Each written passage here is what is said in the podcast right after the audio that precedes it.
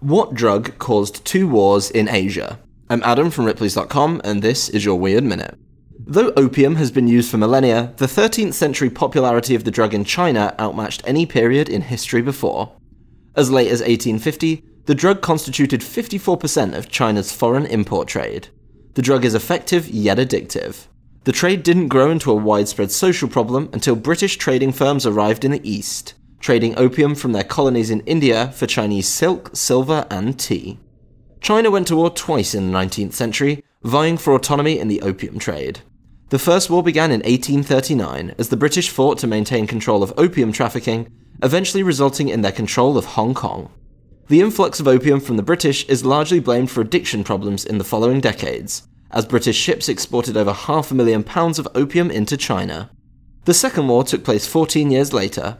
France joined Britain in dismantling systems the Chinese had put in place to limit outside trade, but again lost to European imperialist powers.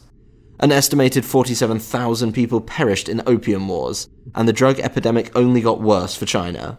To see an opium pipe from China that's currently in the Ripley's collection, head to Ripley's dot com, rate the Weird Minute if you haven't already, and tune in tomorrow for another Minute of Odd.